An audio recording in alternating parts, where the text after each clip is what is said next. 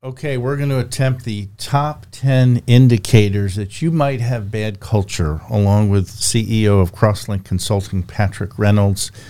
I am David Letterman without the beard. No, I'm not. I'm Neil Gordon from Augusta Business Daily, and we'll see how many we can get through. But there are a lot of indicators. Um, what would you highlight as maybe the number one reason that there's problems with culture at a company? Number one reason I would say is um, it hasn't been curated with intentionality. Mm-hmm. Um, is the boss unaware? Often, very mm-hmm. often. Um, it was true for us. We started off. I used to think that um, I used to despise the word manager. Mm-hmm. I used to think that was a four-letter word. Uh, that I would hire mature people, adults, and you know, we would work well together and we would do our things that we were responsible for and we would yeah, all that's a pipe dream. Everyone needs management. Everyone needs direction and everyone needs some degree of focus and direction from right. manager.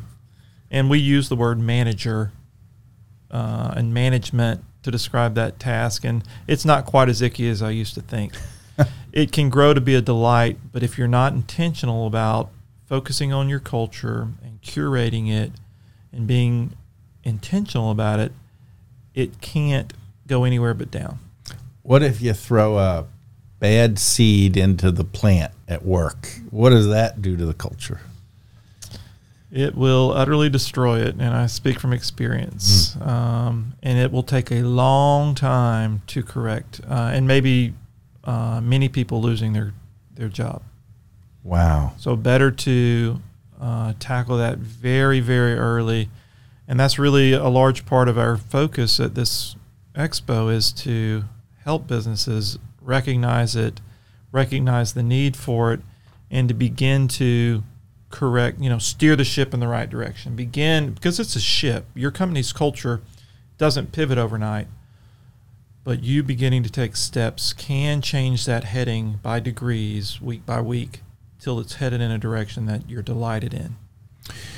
And if um, your employees are not rowing the boat in the right direction, are there any specific signs you notice in terms of, you know, what do they say? Everybody's working for the weekend. You know, is is there some kind of I don't know, habits of how they take seriously their jobs. Yeah, and we all recognize it. I mean, in any workplace, I think that you have folks that are very engaged, that they're uh, driven, that they're focused, that they keep their nose down, they get their work done, and they seem to do it with joy. But that isn't, at many workplaces, that isn't the norm, that's the exception.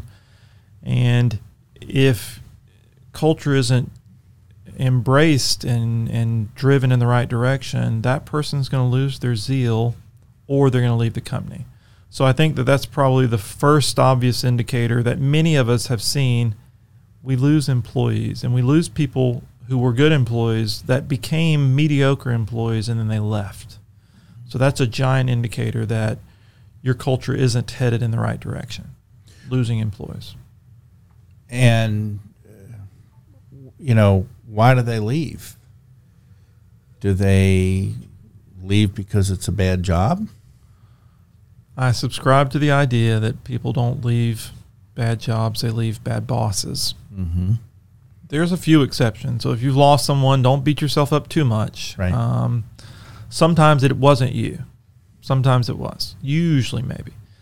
Um, but as the boss, the good side is the good part to that story is you can learn how to embrace and shift that culture in the right direction. Uh, it's what I learned in 2019. It's what I was starving for and went away to a conference very much to gain the tools, to gain the learning, so that I could come and make impact on culture.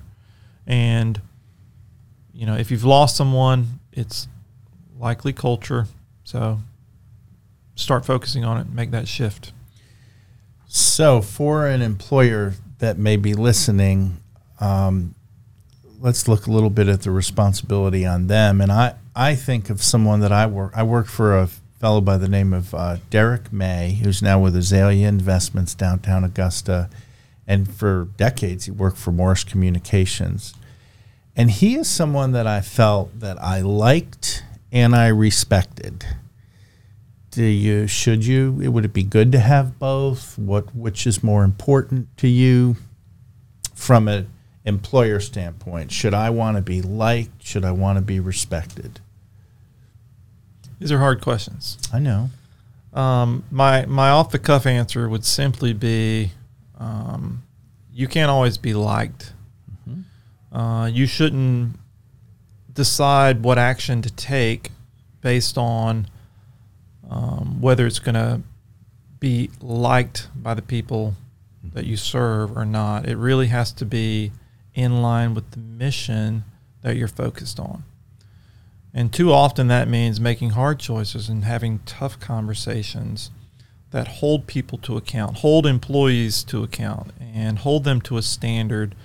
And it's not because you don't like them, it's because you're a team. And as the coach of that team, you've got to make some hard calls. Sometimes you've got to trade players, as mm-hmm. we talked about before. Mm-hmm.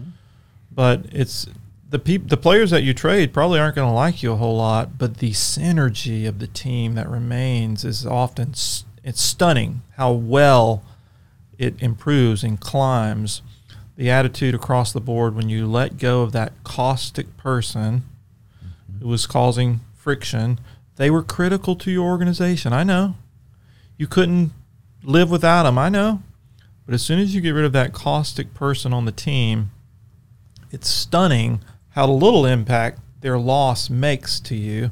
I'm sorry if that sounds harsh, mm-hmm. but everyone else steps up with new and renewed energy and zeal. So that idea of respect, it's not respect because you dress a certain way or you speak a certain way. It's respect because you're going to bat for the mission. You're going to bat for the team, even if that means trading some players. Well, once again, we're speaking with Patrick Reynolds, the CEO of uh, Crosslink Consulting, and online it's crosslinkconsulting.net. Um, our expo, uh, abdexpo.com, coming up on October the 28th. And Patrick are here, and I are here, courtesy of Augusta Podcasts, and their website is augustapodcasts.com. And we house a number of their podcasts on augustabusinessdaily.com. So I am dot .commed out and dot .netted out, but I wanted to share a lot of that uh, information. And um, how much does taking responsibility and accountability and ownership have to ultimately do with a good or a bad culture within an organization? I think it goes back to that earlier point about people don't leave a bad job, they leave a bad boss. So if if you even if you're not the boss, if you will embrace the impact that you can have on the culture of your organization, um, personal responsibility goes a long way. Uh, I can't overstate that. If if you're the boss, or if you're not the boss, there's still a tremendous impact by doing some of the things that we're going to teach during this conference, learning some of those tools, impacting your your life, impacting your life. And again, I, I can't overstate this. These principles that you're going to learn and the, the way that you're going to be equipped when you leave this expo, it's going to have impact outside of the office as well. It's going to have impact in personal relationships. Um, but if you will take personal responsibility and you will begin to embrace it and begin to embrace that you can impact the culture in your workplace and that you it'll benefit you a lot if you embrace it and start changing it you're going to see impact in the first month you're going to see um, some of those other indicators that we've we've talked about a little bit um, how you dread starting your Monday at the office, that's going to start to shift. Mm. When the culture in an organization begins to move from bad to great, um, there's a newfound energy on the team. Everyone's eager to get there. we we started this talk out by um, indicators that culture may be in jeopardy, that it may be headed in the wrong direction, and and one of those practical, pragmatic examples is people show up just in time to clock in without getting in trouble, and they clock out as early as possible without getting in trouble. It's almost like they don't want to be there. Mm. And if you're Yeah. seeing that sort of behavior, you've got a clear indicator culture's in danger. I had a few people who worked for me that were clock watchers. yes, we we we all know the kind. Ah. We all know the type. And I mentioned working for the weekend. They, um, man, they are thinking about the weekend, and they're and they're always tired. They're always kind of exhausted, and um, they kind of, you know, they did it, it passed the buck, kind of thing. So I think somehow, in the spirit of David Letterman, we covered about ten or so indicators. But I think if you do come to the expo, you will come back to the office and to the home with probably dozens more.